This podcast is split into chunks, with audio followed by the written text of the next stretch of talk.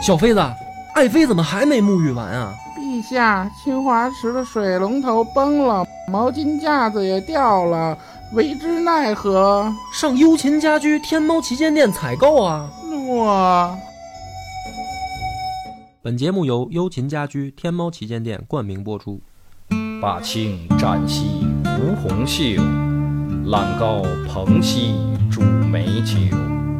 一曲奏罢演刀歌，望古今兮多怀忧。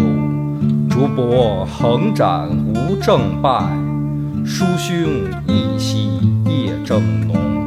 相间多传奇诞事。君多闻兮复效忠。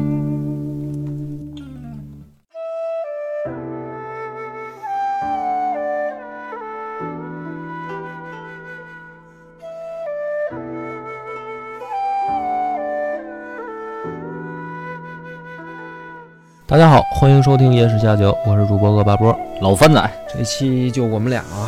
先给你念首诗，你先感受一下。你老是这么突然，嗯啊，你就尽量听吧，因为这首诗这个的确不是唐诗，所以呢，反诗 也不是反诗。这个诗是这么写的啊：忍然冬春谢，寒暑忽流意。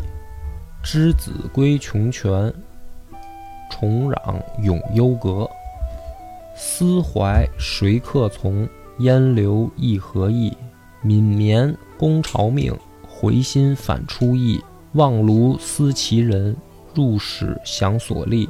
唯凭无仿佛，汉末有余悸。流芳未及歇，一挂犹在壁。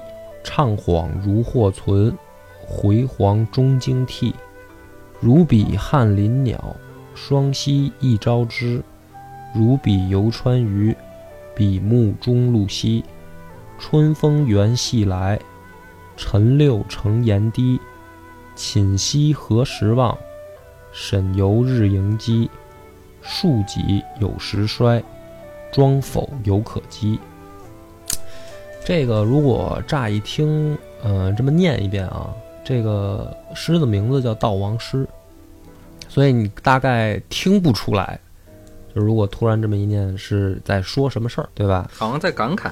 对，就是好像都是一些抒发感慨的词和语气啊，念出来，而且呢，有有一种淡淡的，就是怎么说呢，有一种淡淡的忧伤在里面，是吧？黄色啊，不是 日落之色，哎，所以呢，这个由这首诗呢引出来咱们今天的这个故事，你要说是爱情故事吧，也不是，但是呢，这个，呃，只能说是。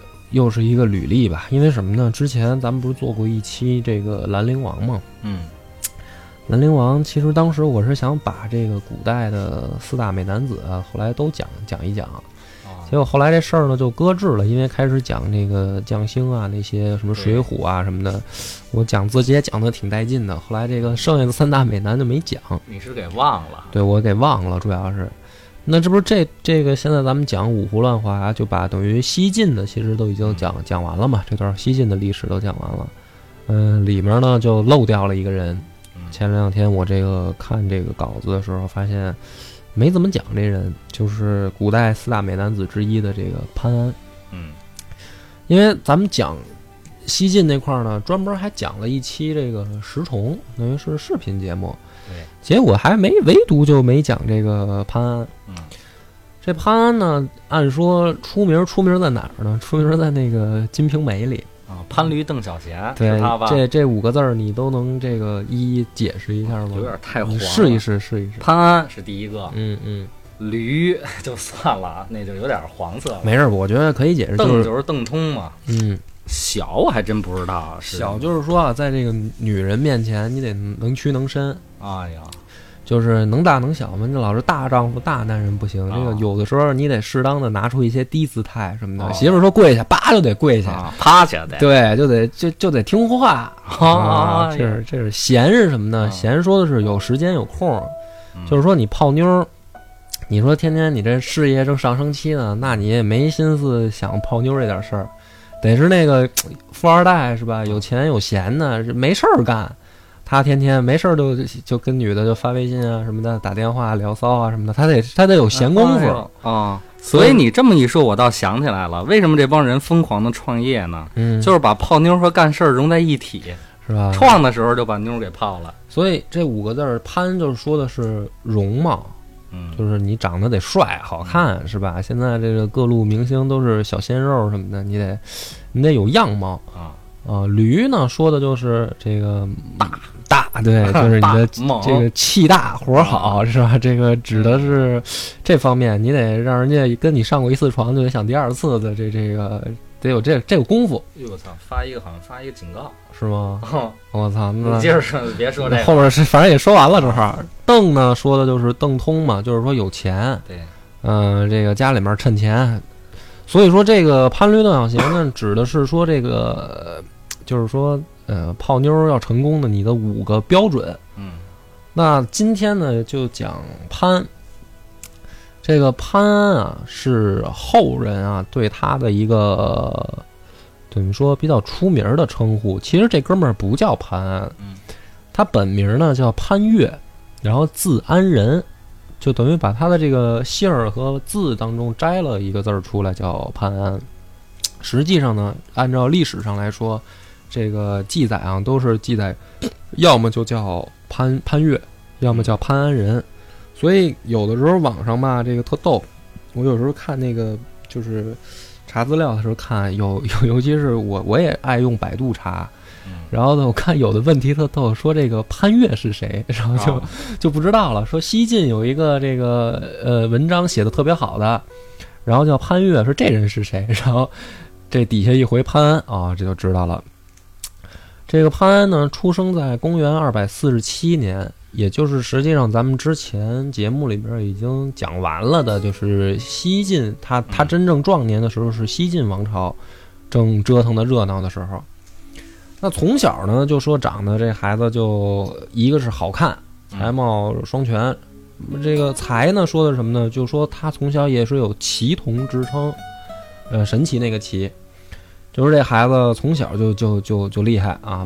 因为什么呢？其实一方面我觉得也是就是家家教好，因为他们家也这个从祖父就是，呃，官场上当官的啊嗯，当过太守啊，什么这些这个这种高官，所以呢，家学出众，那自然呢，这孩子这个从小受到的耳濡目染就就相对来说比跟一般家庭孩子肯定就不一样。嗯，而且他帅到什么程度呢？这就可以放在现在，我觉得如果要是呃引起说这种效应，都是都可以上新闻了。就说十这孩子十七岁那年啊，有一天呢，突然这个来兴致了，就拿着这个弹弓子，然后坐着这个车出城，准备郊游玩去嘛。啊，就小孩嘛，就咱们现在说春游是吧？高中春游，这个坐在车上呢，据说当时啊，就是这个车周围引起老百姓，尤其是妇女同志的围观，就说这个车里面这男的啊长得好看，到什么程度呢？说《晋书》里面啊记载，妇人遇之者，皆联手萦绕，投之以果，遂满车而归。然后就是什么意思呢？就是说这个街上这帮妞们啊，嗯见着潘安就不行了，嗯这个团结起来，手拉手，啊，把这车给围住，堵住他，然后呢，身上就是带着这些果品，就扔往车上扔砸他啊啊，扔扔，然后呢，扔到什么呢？扔到说这个满车，就是以为是出城进货去了呢，拉一车水果回来，所以呢，还留下了这个一个成语叫“治治果国迎车，哎，治国迎车就是这么来的。你就想这人帅到这个程度，是吧？出一趟城就跟进货一样，嗯妇女们就疯了有没有扔内衣的呀？啊！那我估计扔什么的都有可能。其实，嗯，扔钱的，我觉得现在应该扔钱，就是直接拍他，砸死他。这个，那你想啊，这孩子，呃，长得如果就是说，咱都不是说像像形容说长得怎么好看啊，一说三国那一套，就是这哥们儿什么丹凤眼、国字脸、什么大长人，那你就说帅不帅的这种事儿你不好说，审美标准不一样。那是猛，哎，但是呢，他这个帅从侧面记载的就是说是当时的确受到了这些围堵，那这个就不是光夸因为古代的这个呃，就是书里面啊，一说什么人都是，比如说说竹林七贤也有说什么，比如说韦资仪是吧，什么的这种这种词儿。那你说搁在现在，这到底是帅到什么程度？其实没法衡量。但是你要拿这个衡量，你就想现在有没有男的出去，那就是明星呗。嗯机场机场经常看到这样的嗯这样的情况，那你就明白了，这人大概是一个多帅的这么一个标准。而且呢，不但帅，咱刚才说家学这个渊源啊，那他比他同同龄的这帮世家子弟呢还牛逼，就是说十二岁就能够行诗作文，就能够这个啊出口成章。二十岁呢，写出了一个就是震惊朝堂的一个赋叫《吉田赋》。这《吉田赋》说的是什么事儿呢？就是说当时这个呃晋武帝司马炎啊，有一次呢下下乡，是吧？学农啊，然后这个在这个田间啊耕作呀、什么的，其实呢就是。呃，做样子呗，就是这个走过场啊走个过场，然后让让百姓也是看到这个皇帝是很很重视这个民生问题，是吧？亲自来劳作。他呢就写了一篇这个《吉田赋》呢，就是歌颂晋武帝这个这个举动，就好比说咱们现在国家领导人去包子铺吃包子，旁边就有写诗赞美的，就是这么个意思。但是因为文采很好，这篇赋写的也不错，于是呢，就是那皇帝就很高兴嘛，就觉得呀，这个拍马屁拍的有新意，于是大加赞赏。赞赏以后呢，这个朝中啊，就得罪了一些人，或者说也不叫得罪吧，就是引来一些人的嫉妒，不满嗯，不满。这里面呢，就有咱之前讲过的竹林七贤的这个其中一个，就是山涛他们这帮人，就觉得说说你这小孩儿这个瞎拍呀、怎么是吧？这个嗯不好这样。于是呢，这些人啊，说白了也有点儿就是怎么说呢，不地道，背后啊就诬陷潘安，或者说诬告他，就说这孩子不怎么样。最有意思的是什么呢？就是有一次啊，这当然也是有点有点办野史啊，就是说山涛说跟跟皇帝说啊，说这潘安啊，都说他长得好看，其实啊长得并不怎么样，说大家都被骗了。说为什么大家觉得好看呢？说他会化妆，嗯，说这个化妆搞化学什么的往脸上，说这个就跟就跟咱们现在说说这这这女的啊瞅着呢，其实是整容整的，就这意思。就跟皇帝说说这她其实长得不好看。这个说说皇帝那意思就是说你们说化妆，那你你有证据吧，对吧？这个我都听说了，这哥们儿这个当然西晋也是属于这个风气比较比较比较随便啊。皇帝说你得有证据吧。这个山涛说：“大哥说，我这个有有招儿。说下回啊，咱让他这个上殿，这个朝见的时候呢，咱晾他一晾。大夏天的，咱咱让他晒会儿。等他化了，哎，等他这个出汗，把这妆花了、晕妆了，你再叫进来，你看看这哥们儿好不好看？”皇帝一听这事儿，说有点意思啊，有点意思，也他妈够没正事儿的，反正有点意思，那就试试呗。就是这个有一天就把这这个潘潘岳召见，在宫外面等着晒着，等了好几个小时，烈日炎炎啊，他也不敢走啊。皇帝叫他来的，他也不敢走。最后啊，就是说这个汗水直到把这朝靴都给泡湿了，你你浑身都透了，基本上。这时候才说进殿吧，这个这个召见你。进来以后呢，这个面容不但没有说出现被汗水冲冲花了，什么脂粉这个乱了的迹象啊，就没人家就没上妆，说白没化妆，而且呢反而显得更英俊，就跟这个刚出浴时候那个然后洗完澡时候那状态似的，是吧？一甩着头发，这个沾沾露丝，啊，这个当时啊，皇帝就高兴了，就是赞叹说这个 这个潘，就是说安仁绝对是绝世空前的美男子，名副其实，非常难得。等于本来是想黑他，结果这个皇帝他妈的成路转粉了。但是呢，这个这只是办野史，就是开玩笑啊。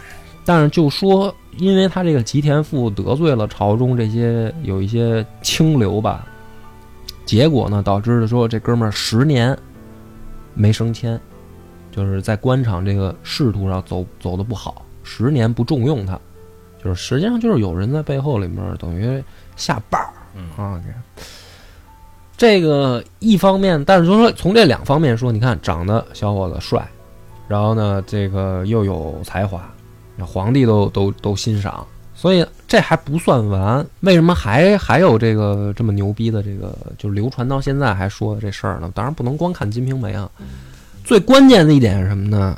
就是这孙子专一，哦，对待爱情非常的专一。就是说，你看，嗯，一般长得帅的啊，难免是吧？就谈过几回恋爱，有点花，有一点儿这个就是感情这个纠葛、历史问题是吧？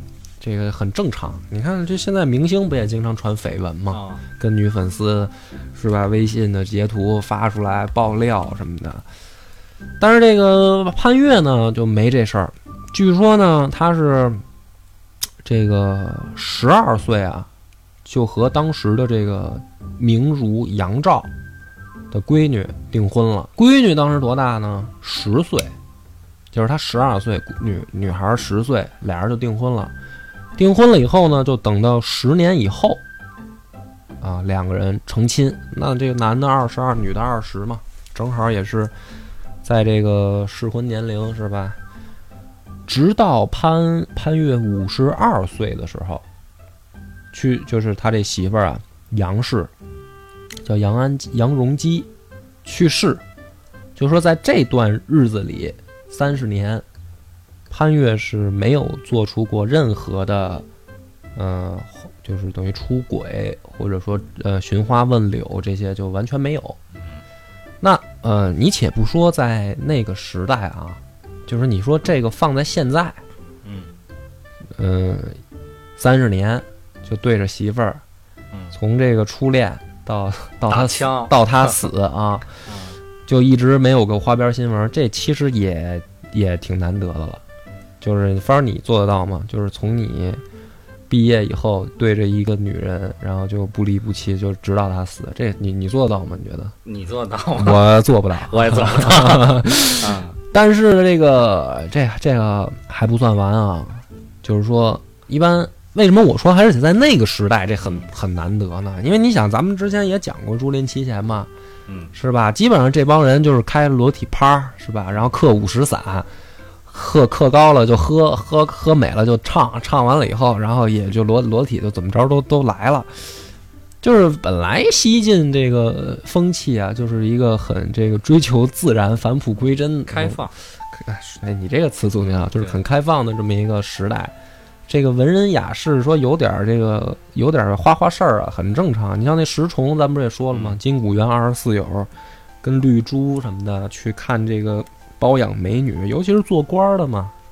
西晋王朝是是是非常奢华的一个王朝，但凡是当官儿或者权贵，家里面都不软，这包养个什么二奶这些都都很常见啊。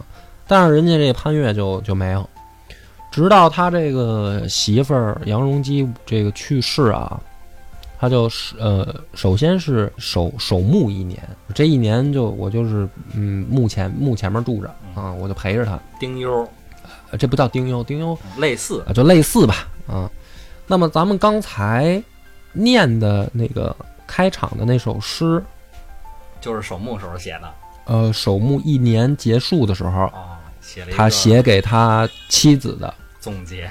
嗯，那么咱们现在就是再重新再翻译一下这首诗，因为刚就是刚开头那么一念，可能大家不太理解这个诗的意思啊，其中的每一个字句都是代表什么。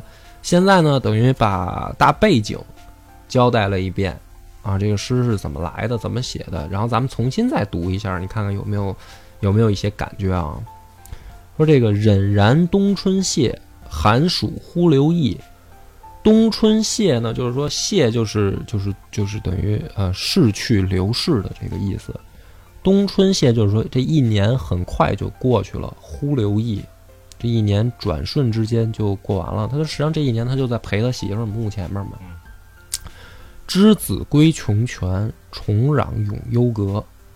就是说我媳妇儿之子，就是说那个人他的意思，归穷泉就是去地下了。深就是去下水下下水休息哎休息了。然后永幽阁呢，就是我再也见不到他了。思怀谁客从？烟流一何意？就是说，思怀指我的这个心里面，思我我的怀里，我心中想的这个是这个久久不能平复，又有谁知道？然后，但是呢，烟流一何意？说我在这儿我已经待了一年了，也没有什么用了，他也回不来了。民绵公招公朝命，回心反出意，就是说什么呢？那我已经待了一年了，我得我这个识君之路，我要忠君之事了，我得我得回去工作了，我不能跟这儿就 就住下去啊，所以我勉强打起精神，呃，回到我的工作岗位上，就是我得回家了。但是呢，后面又写望庐思其人，入室想所立，就是看到我们家这个院儿，看到我们一块儿这个住过的卧室，呃，我又想起我这个媳妇儿，又想起跟她在这个卧卧室里跟这个房子里的种种我们经历的事儿。尾屏无仿佛，汉末有余迹，就是说，你看门窗这个屏风之间，仿佛还能看到他他的影子，他这个走来走去的影子。汉墨有余迹，就是我这个纸纸砚，就是这个书桌上啊，这个墨迹，还有他没用完的墨墨迹，或者帮我磨好的墨，还还还在那儿还有呢。流芳未及歇，一挂犹在壁，就是说，好像这个衣橱里面的衣服上还有它的气息气味，还能闻到它的香味儿。然后墙上还挂着他当时买的一些东西啊，他用过的一些东西还在墙上挂着呢。怅恍或如或存，然后回黄终惊涕，就是仿仿佛佛，觉得这个人好像还还没走，但是一想起来已已经死了一年了，然后这个心里面还是有一些这个难受。然后下面两句呢是最经典的两句，叫“如比翰林鸟，双栖一朝之；如比游川鱼，比目中露兮”，就是比比喻这个。鸟儿啊，成双成对的鸟儿和这个在河里游的这个比目鱼，就是本来是一对儿，现在突然呢挂了一个，就剩我一个了，就是很难受嘛。香菇，哎，蓝瘦香菇啊，春风原系来，晨六成檐低，寝息何时忘？沈忧日盈鸡，就是这个春风吹进这个窗户的缝里面，然后。屋檐上面滴下来这些水啊，就是我这个在这儿住着，这个风景自依旧，但是我心里面却却依然很难受，而且是越来越难受，日盈积，就是久久不能忘怀，越想越痛苦，还不如他妈跟那个墓地住着呢，回来更难受。最后一句呢，就是一个嗯感叹，叫树己有时衰，庄否有可积。就是说我这种情感，不知道什么时候才能够慢慢慢慢靠时间去消退。希望像什么呢？就是说像庄子死了老婆以后，然后别人去吊唁庄子的时候，发现庄子干嘛呢？庄子在那玩打击乐呢。操这是没心没肺啊！对啊，然后人家就就就就好奇啊，就说这个先生你怎么这么没心没肺啊？你这对啊，说媳妇儿死了，你还在这玩打击乐。然后庄周呢回答的就是说说这个人死，因为他是道家的这个这一套东西嘛，就说人死归于自然是一个很正常啊，是一个自然规律、自然现象。人人的这个去世是一个很自然的东西，我们归于自然不应该是没有什么可可值得可值得这个感叹或者悲伤的。我我也得死，将来他死了就就是就是很正常的一件事儿。所以呢，我我我，你说我难受吗？我也难受，但是我这个没有必要说表现的过于悲痛。那么潘越的这意思就是说，我也希望随着时间的流逝，我能够做到像庄周那样，我没这么难受了，我就把它看成是一种自然规律啊，生老病死，不要再去在这个事儿上纠结了。整个这首诗其实写的是这样一种悼念。亡妻，所以读起来会有一些淡淡的忧伤之感。嗯，一共呢，这个潘岳给他媳妇儿啊写了三首，呃，我呢就把这个其中第一首我觉得最经典啊，把它念出来。有兴趣的呢，可以去网上把后两首也查出来自己读一读。而且呢，就说这哥们儿文采好啊，而且这个写的这个诗动感情了，一看就就是写的很很发自肺腑，导致什么呢？导致后就是从他之后写悼亡诗，就都悼念的是妻子，就是好像成了一个这个嗯，成了一个规矩了，就是你只要写悼亡诗，就是悼念妻子，就从他这儿开始的。所以你看，这个按说，你看咱们讲兰陵王那一期也是啊，说长得帅能打是吧？然后这个，但是呢，结果不好。这个潘安呢，或者说潘岳呢，同样也存在这个问题，就是咱们之前讲过金谷园二十四友，尤其是讲石崇的时候，也也讲了他的下场了嘛。潘安的下场呢，同样不太好，就是你想这么一个长得又帅。是吧？官二代，又这么有文采，又这么专一的人，按说，如果是我等这个吃瓜群众，或者说一般的这个女粉丝啊，就希望他有一好结果呗，对吧？就是这样的这样的好人。可是呢，这个潘安呢，处在那个时代，就是咱们之前讲的西晋。赶上什么呢？后来的八王之乱的前奏，就是首先是贾贾南风，南风姐，南姐在在后宫开心，是吧？这养面首，然后呢，后面又是碰上这个杨俊，就是之前有杨俊乱政，后面贾南风又把这个贾密这找过来，又组建了这个金谷园二十四友这个一帮这个人去朝中折腾，到最后又赶上这个八王之乱之前。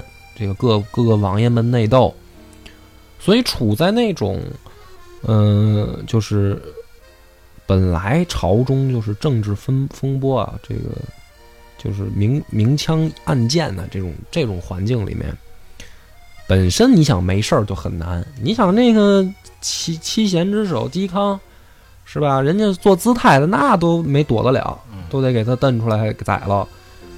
像。他这样又喜欢出风头，你想二十岁就在朝中写这个马屁文章就就精了的这个这种人，他绝对闲不住。所以他的这个仕途呢，其实是从最开始啊，他是从做司空院。这个院是什么呢？就是相当于这个副官或者属官。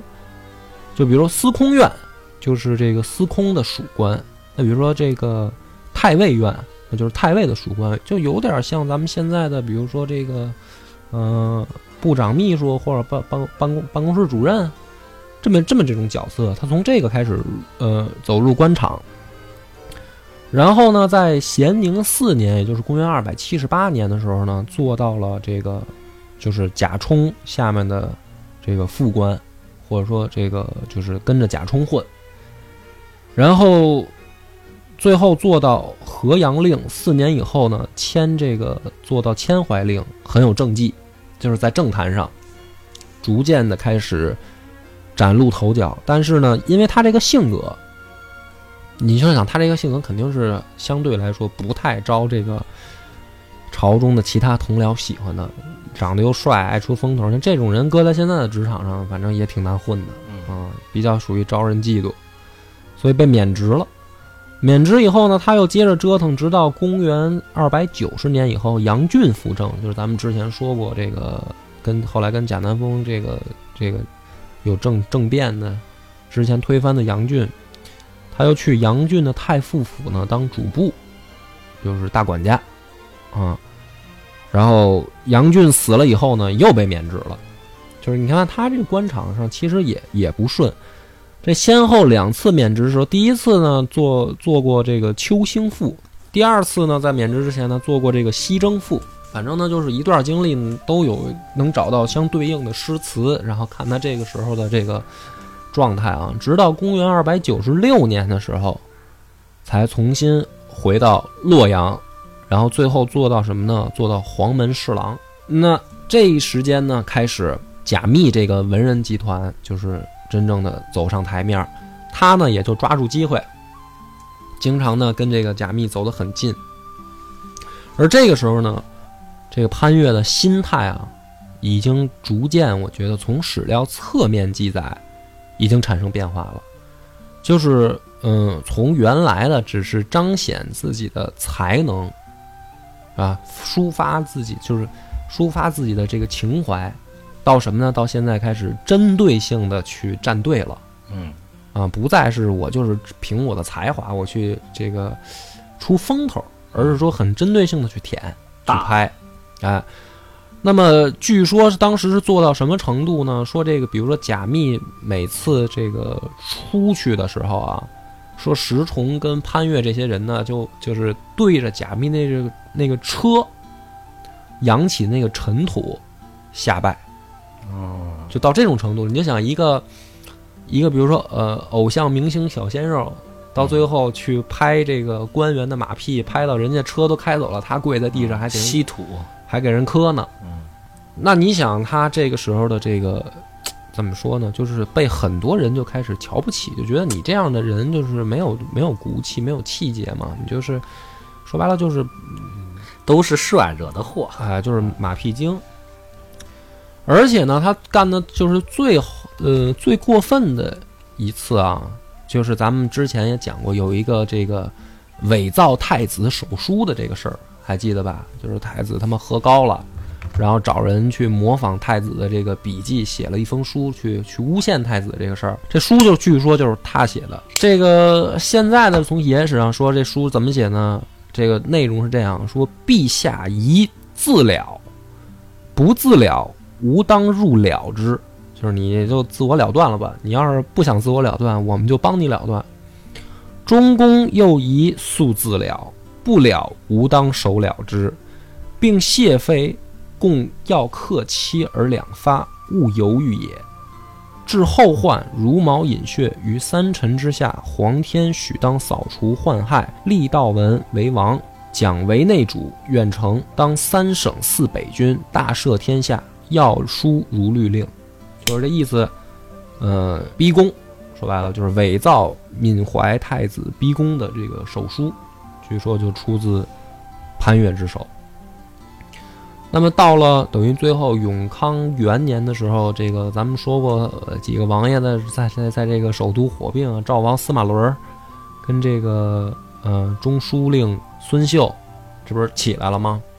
孙秀就因为之前潘越和石崇俩人得罪过他，其实俩人是分开得罪他嗯啊，还不是因为一件事儿。石崇呢，主要是因为可能估计是因为绿珠这事儿把他给得罪了。潘越呢，也没有说真正说记载说什么到底是什么事儿，这个孙秀记仇了。反正就是就着办石崇的时候，顺手就把潘越给办了。办了的时候呢，这个而且就是夷三族啊，就是说他们是因为要帮淮南王司马允和齐王谋反，这个咱们讲八王之乱的时候也详细讲过这一段嘛，讲石崇的时候。所以呢，夷三族全就是全家满门抄斩。在这个刑场上的时候，石崇呢见着这个潘岳，说：“哟，兄弟来了，说这挺巧啊，今儿一块儿死啊。”这石崇这个说完这个呢，潘岳说了一句：“说真应了那句话，叫‘可谓白首同所归’。”这什么意思呢？就是据说啊，当年这二十四个王八蛋啊，这不是一块儿经常出去开 party 喝吗？如果你现在上百度去查，还能查到有一个叫《金谷诗序》，就是那会儿的这个文人，这个出去装逼啊，集团作案的时候啊，他都喜欢干嘛呢？就是首先呢，就是呃豪车，几辆大车开起来，车上呢就是装上乐队，这帮吹拉弹唱的，就怕别人不知道。哎，然后呢，走到这些就是就是好的地点的时候，尤其是谁家大花园啊什么的，跟里面折腾的时候呢，到哪儿看景色或者园林美的时候啊，就是都大家都下车，下车以后什么呢？吹拉弹唱喝，是吧？然后写诗。那么这些诗呢，大部分都是出自于这个聚会上，比如这次啊，咱们这个聚会，看见山水啊，很高兴，大家各各抒这个各抒胸怀吧，开始写吧。谁写不出来呢？比如说罚酒三斗，嗯就是照死了灌。那这些诗呢，就是这些宴会上的诗啊，最后呢都会出成一本小诗集，就是记录我们没羞没臊的日子。死的不冤，其实他这样、啊然后？呢，这个《金谷诗序》呢，就是石崇写的。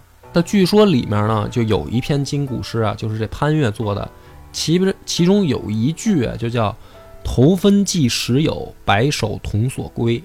他这个本来写的什么意思呢？就是说我们纪念我们两个这个美好的友情，就希望就相当于是刘关张仨哥仨磕头，说希望同同年同月同日死，就是这意思。不慎哎说中了，结果呢，在刑场上，这个潘越说说兄弟，这今儿可真是应了，可谓白首同所归了。说这实在咱啊，也就认了吧。啊，这个不冤 是吧？挺挺好，挺能折腾。所以呢，这个整个这个人的一生呢，其实是我觉得他走过了一个，就是你看他其实走过了一个波波形，就是从他出来被被大家所追捧爱戴，慢慢慢慢走到一个高点，然后呢，被朝中的同僚所所这个嫉妒使绊儿，然后又走入一个低谷。